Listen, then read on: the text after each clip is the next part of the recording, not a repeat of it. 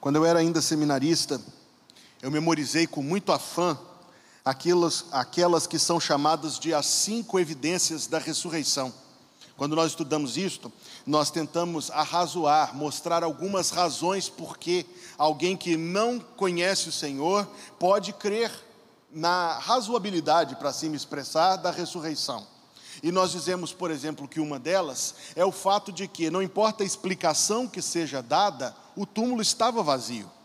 Existe um livro que talvez você queira conhecer, chamado Quem Tirou a Pedra? Escrito por um incrédulo, então incrédulo, e o seu intento era analisar o relato e provar que havia contradições e que, portanto, não havia nenhuma razão pela qual alguém deveria crer que Cristo ressuscitou. Mas quanto mais ele estudou o assunto, mais ele encontrou estas evidências, por isso eu digo: o título do livro é Quem Tirou a Pedra? Você pode dar a explicação que der, não consegue contornar o fato de que um túmulo que foi selado e que foi escoltado por guarda, pouco depois estava esvaziado. Outra evidência, chamada evidência da ressurreição, é que a Escritura Sagrada mesma diz que houve pelo menos 500 pessoas que viram o Senhor Jesus ressurreto. E um número grande desse de pessoas, embora nenhuma delas esteja viva no mundo hoje, pelo menos prova que foi algo mais do que uma mentira bem elaborada ou mais do que uma alucinação de desespero dos discípulos. Outra chamada evidência da ressurreição é a conversão dos familiares de Cristo, a qual aconteceu não durante a, a, a vida e o ministério de Jesus, mas após a ressurreição. E você tem no seu Novo Testamento dois livros, um chamado Tiago e outro chamado Judas, escritos por outros filhos de Maria e José, meios irmãos de Cristo, que se converteram após a ressurreição e que, no entanto, no cabeçalho dos seus livros se apresentam como servos do Senhor Jesus Cristo. Quando nós estudamos este assunto, eu digo de novo, uma outra evidência da ressurreição é o martírio dos apóstolos. Porque se aquilo foi uma alucinação, se aquilo foi uma mentira, se aquilo foi um, um, um esquema que eles criaram, o esquema deu muito errado, porque eles não lucraram nada. Pelo contrário, as décadas de vida que eles tiveram após a ressurreição foram somente trabalho e perseguições e, por fim, martírio. Se houvesse um mínimo traço de dúvida, ou se houvesse um mínimo traço de má índole, eles voltariam atrás diante do martírio? É claro que sim. E por fim, argumenta-se que a conversão de Saulo de Tarso é uma prova da ressurreição de Cristo, porque não havia razão pela qual Saulo de Tarso deveria se converter. A Bíblia diz que ele respirava ódio e ameaças contra os discípulos. E, no entanto, a sua conversão se deu após ele ter tido, pessoal e individualmente, um encontro com o Cristo ressurreto. Como eu disse aos irmãos, são argumentos interessantes, e são argumentos que eu não somente estudei, eu memorizei, com afã. E com o mesmo afã, com o mesmo ímpeto, eu, em certa ocasião, compartilhei isto com um familiar meu que não é crente. E eu tentei mostrar a solidez, tentei impressioná-lo pela força arrojada destes argumentos, destas razões. E eu o deixei calado. Eu o deixei sem argumentos, mas não convertido. Talvez a minha ingenuidade, então, era acreditar que se eu pudesse argumentar ostensivamente com alguém, eu poderia levar essa pessoa à fé salvadora. Hoje eu sei que isso não é verdade. Sei o que na verdade eu, de alguma maneira já sabia, que a fé salvadora é um dom de Deus, como a Bíblia diz. Mas será? Lendo este texto, eu me perguntei: se esse meu familiar que eu amo tanto, que não é crente, por cuja salvação eu oro constantemente, será que se ele visse Será que se ele visse o túmulo vazio, será que se ele visse a ressurreição, ele se tornaria um crente? E eu gostaria de apresentar aos irmãos, como o texto que foi lido disse, os guardas da escolta romana. no versículo 4. Em alguma medida, testemunhas oculares da ressurreição. Que, no entanto, como diz o versículo número 12, por muito dinheiro, por muito dinheiro. E no versículo 14, uma promessa, e nós vos poremos em segurança. Por muito dinheiro e por uma promessa de segurança, trocaram aquilo que viram, por uma mentira, que eles sabiam que era mentira e que contaram essa mentira toda a sua vida. E amados irmãos, eu não posso deixar de confessar aos irmãos que a leitura deste texto me causou uma profunda impressão esta semana. Porque eu pensava que se alguém tivesse essa experiência tremenda de ver, bastaria. E o texto me confunde em alguma medida, porque não, não basta. Parece que muito dinheiro e que uma ideia de segurança neste mundo consegue de fato tirar até isto do coração humano. Nós nunca devemos subestimar a capacidade do coração humano de fazer loucuras e maldades. Apresenta aos irmãos, ainda neste texto, gente da mais fina cepa do mundo. Porque uma coisa é ser descendente de Dom Pedro II. Uma coisa é ser descendente de alguém muito nobre, muito ilustre. Outra coisa muito diferente é ser descendente de Moisés e Arão. É portar na veia esse sangue, essa genética abençoada da história sagrada. Eu estou referindo aos sacerdotes e aos anciãos de Israel, que receberam a notícia: olha, de fato veio um anjo, tirou a pedra, ele ressuscitou e os mesmos sacerdotes cujo trabalho diário era cumprir os rituais da lei que prefiguravam e que apontavam o Senhor Jesus Cristo, saquearam do templo de Deus muito dinheiro para silenciar a boa nova. Compraram uma mentira. E nós, eu não sei o que você sente, mas eu fico estupefato diante de um fato deste. Eu fico estupefato. Eu me sinto impressionado que isto tenha acontecido.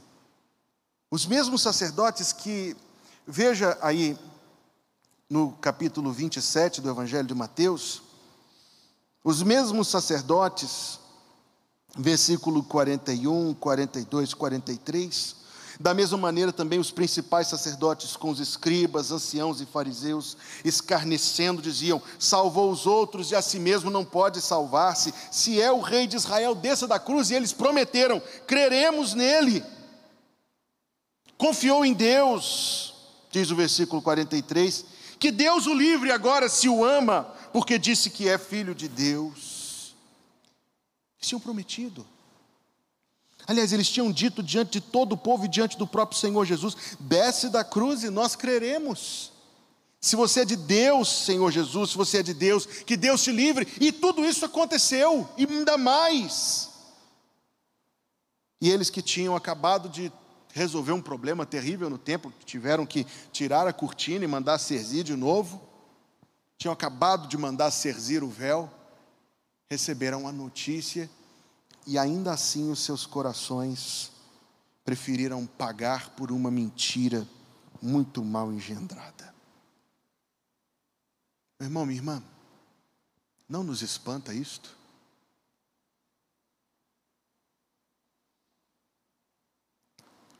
Mas o próprio Senhor Jesus lançou alguma luz nisto. Volte ao capítulo 13 do Evangelho de Mateus.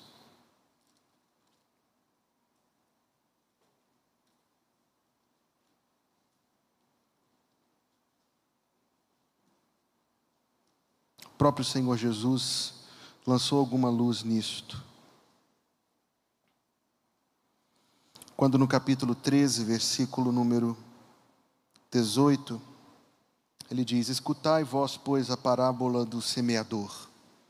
Ouvindo alguém a palavra do reino e não a entendendo, vem o maligno e arrebata o que foi semeado no seu coração, e este é o que foi semeado junto ao caminho.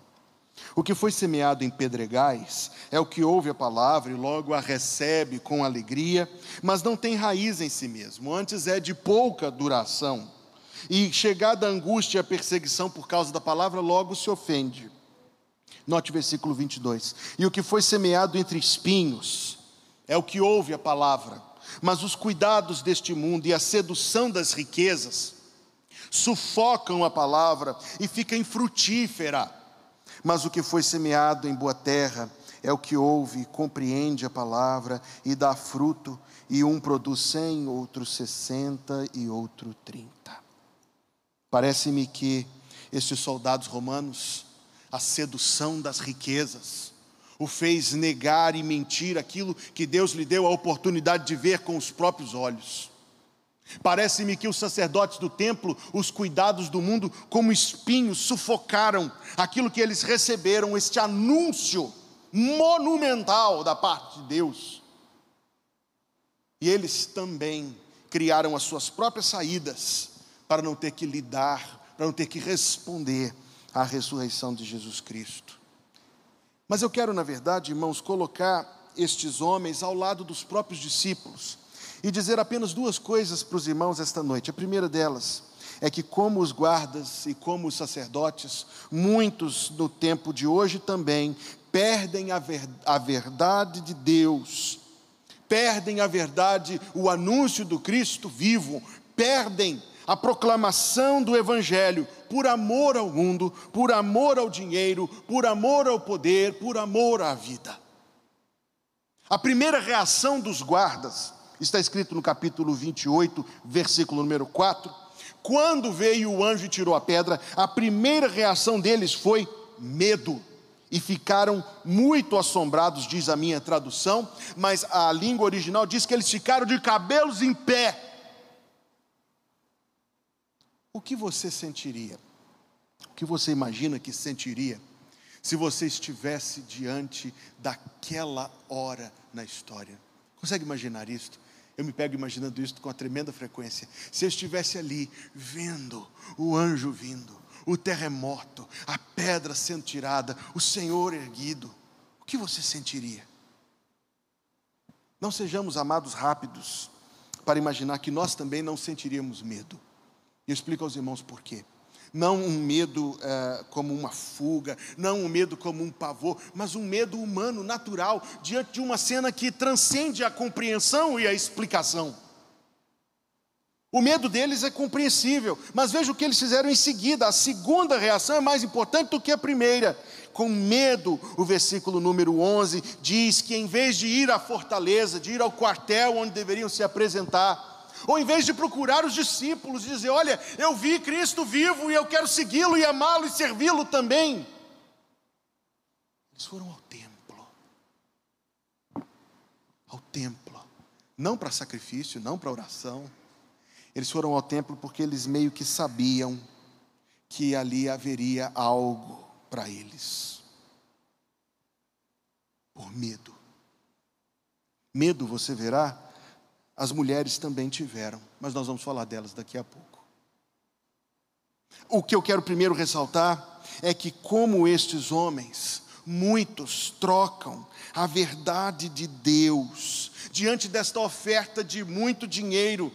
Pois veja isto, Veja ah, que muitos, assim também no dia de hoje, agem exatamente do mesmo jeito, pagando o caríssimo preço de comprar uma mentira algo que mais confortável, mais cômodo, mais, ah, digamos assim, menos difícil de digerir.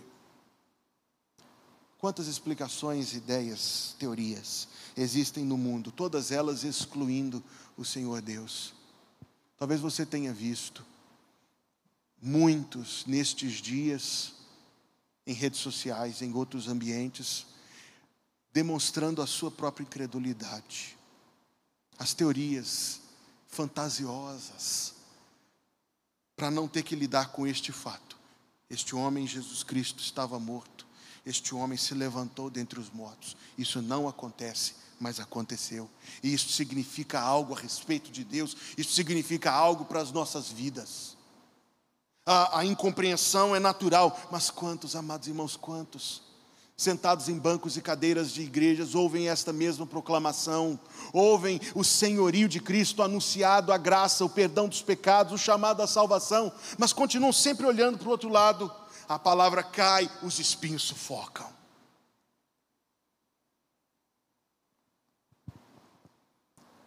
Os sacerdotes, os sacerdotes, eu disse isso aos irmãos, me espantam muito, porque eles foram toda a sua vida ensinados que o Messias viria. Toda a sua vida educados numa salvação prometida desde tempos antigos, que haveria de no tempo e na misericórdia de Deus vir ao mundo. E quando veio, olha, toma aqui um dinheiro e esquece isso. E se der ruim, a gente te segura.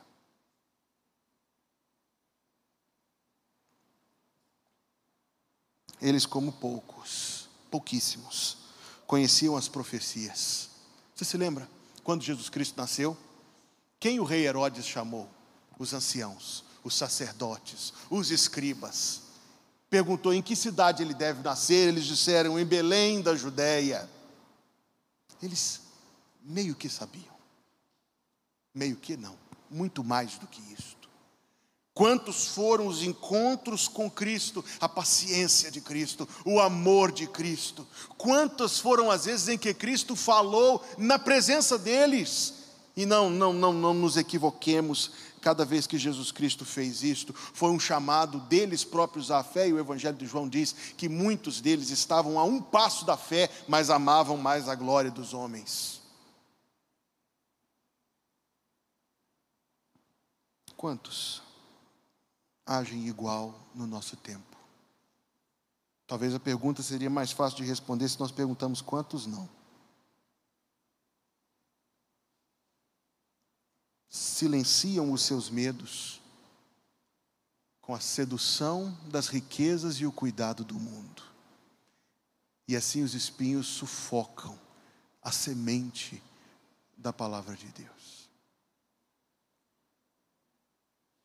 Em segundo lugar, e em contraste, nós vemos as mulheres e os discípulos. As mulheres também tiveram medo. Quando o anjo chegou a elas, ele disse às mulheres, versículo número 5 do capítulo 28, não tenhais medo. No versículo 10, Jesus Cristo disse a elas: Não temais. Elas sentiram medo também diante da ressurreição. O medo não é um empecilho o medo não, aliás, o medo pode não ser um empecilho à fé. Porque, amados irmãos, coloquemos-nos agora diante da luz da Escritura Sagrada quanto à nossa própria experiência de vida.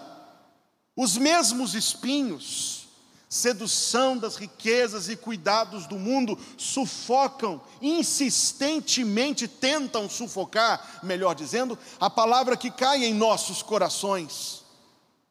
Nós olhamos para a nossa própria existência, para as lutas que nós atravessamos e dores que nós sentimos em nosso peito, e somos levados, tentados a indagar. Ora, se Deus, é assim que Satanás de nós se aproxima, se Deus ama, se Deus pode, se Deus cuida, por que é que eu me encontro nesta situação?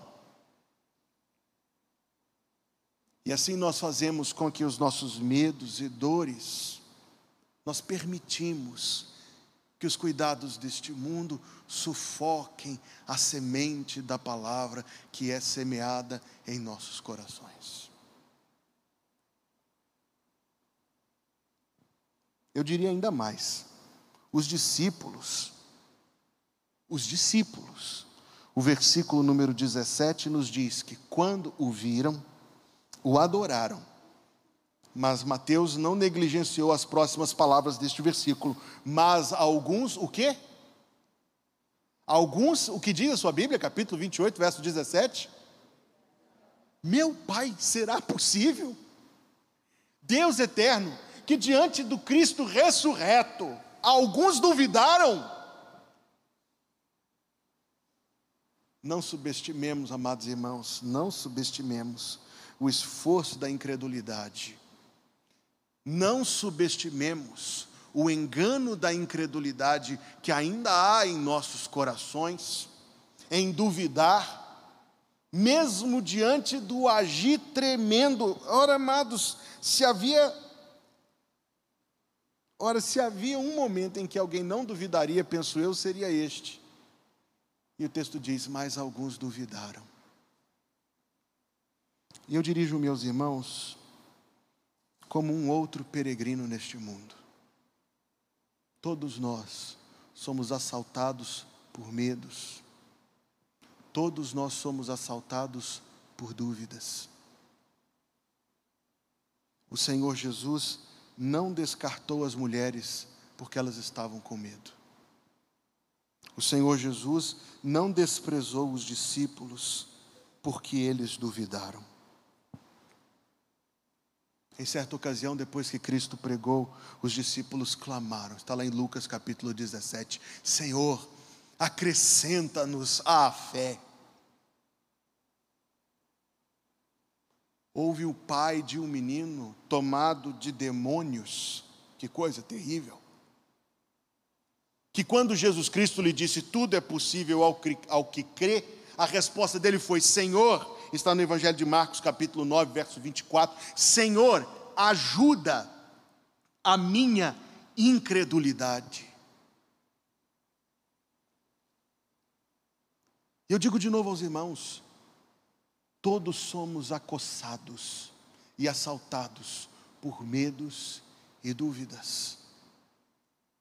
E não devemos, não devemos, como guardas, procurar algumas, alguma coisa, algum suprimento deste mundo que silencie os nossos medos, que nos prometa falsas seguranças. Como sacerdotes, amados irmãos, não devemos permitir que a sedução das riquezas e o cuidado do mundo sufoque. Há medos, traga os medos ao Senhor.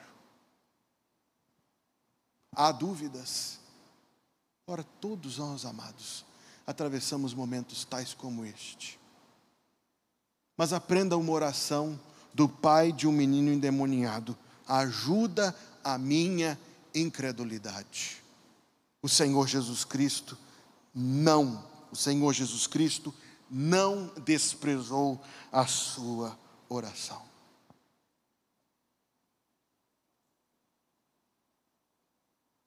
A história continuou. Os guardas, eu não sei quanto dinheiro foi, a Bíblia diz que foi muito dinheiro, mas eu tenho certeza que um dia o dinheiro acabou.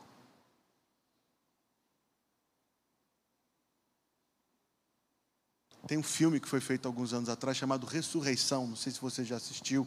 filme impressionante, muito impactante e mostra exatamente isso: um dos guardas bebendo todos os dias, bebendo até apagar a sua consciência diante daquilo que ele testemunhou e do ato que ele fez, da mentira que ele aceitou vender.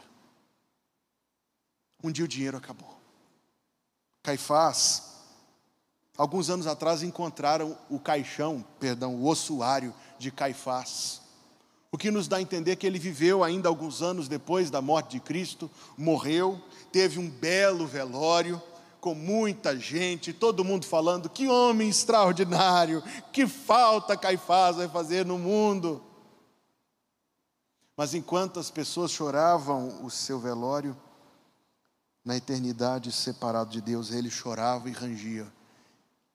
E permita-me ser muito franco sobre isso, até o dia de hoje, range os dentes.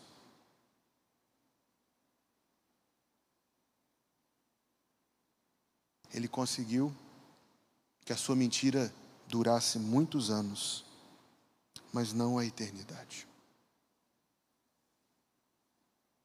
As mulheres, por outro lado, versículo 8 diz que elas saíram apressadamente do sepulcro com temor e grande alegria. Temor e grande alegria. Que combinação. Mas elas viram em suas vidas, os anos seguintes comprovaram a fidelidade, a suficiência, a presença de Deus. E isto será provado também por cada um cujo que não permitir, permitam-me expressar assim, que os seus medos sufoquem a semente da palavra que cai em seu coração. Ora, amados irmãos, nós vivemos dias de medo, e sabe o que nós devemos fazer? Nós devemos trazer o medo ao Senhor. Nós devemos trazer o medo ao Senhor. Como o salmista Davi dizia no, no Salmo 56: Todo tempo que eu tiver medo, confiarei em Ti. Os discípulos, apesar das dúvidas, apesar de que alguns duvidaram, imediatamente receberam do Senhor uma palavra: vão e façam discípulos. E as suas dúvidas foram supridas por Deus no poder da grande fé. E enquanto os guardas e os sacerdotes e os anciãos se fizeram inimigos perpétuos, contumazes de Deus, apesar da sua fraqueza, da sua inaptidão, apesar de tantos senões, os discípulos, as mulheres, estavam ao lado de Deus. Esta mensagem, amados irmãos, parece-me que pode ser resumida numa coisa só, numa única afirmação. É haver, é falar, pensar na simplicidade da fé. A fé salvadora é muito simples. A fé salvadora é simples. É a nossa confiança em Jesus. Há medos, há. Há dúvidas, há. Nós vivemos isto. Há pecados em nossa vida, há fraquezas da carne e, e há muitas outras oposições e dificuldades, mas nós nos apresentamos a Deus. Como alguém escreveu há muitos anos atrás este hino, tal qual estou. Isto é, assim como eu estou, com medo, Senhor, com dúvidas. Eu, Senhor, tão inadequado e tão inapto, eu, Senhor, que talvez teria gente muito melhor para ocupar o meu lugar. Assim como estou, sem esperar que possa a vida melhorar, em Ti só quero confiar. Ó Salvador, me achego a Ti tal qual estou, sem poder, as faltas tu podes preencher. E tudo quanto eu precisar, ó Salvador, me achego a ti. Tal qual estou, me aceitarás. E tu, minha alma, limparás, com teu amor me cobrirás. Ó Salvador, me achego a ti. Amados irmãos, a fé salvadora, simples, um dom de Deus para o douto e para o iletrado, para o abastado e para o paupérrimo, o dom de Deus para todos e para qualquer um. Apesar, amados irmãos, de tudo que há de errado em nossas vidas, apesar de nossos medos e das nossas dúvidas, dos nossos pecados, da nossa incapacidade e limitação, o Senhor ressurgiu por nós o Senhor morreu por nós, o Senhor ressurgiu por nós. Nós somos o seu povo. Nós temos recebido e provado da sua graça, da sua misericórdia e do seu favor.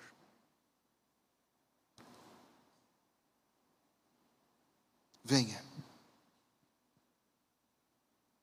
Você tem medos? Venha, Jesus. Você tem dúvidas? Venha Jesus. Você tem dificuldades? Venha Jesus. Você tem limitações? Venha Jesus. A graça dele, ó oh, bendito seja o seu santo nome. A graça dele pode nos suprir. Senhor, que tu nos des graça para ouvir a tua palavra.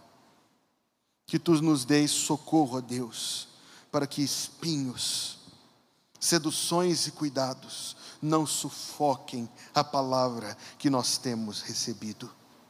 Dá graça ao teu povo, ó Deus, e a todos que estão ouvindo esta palavra, para ouvi-la, Deus, de verdade, e responder ao chamado gracioso do Evangelho do Senhor.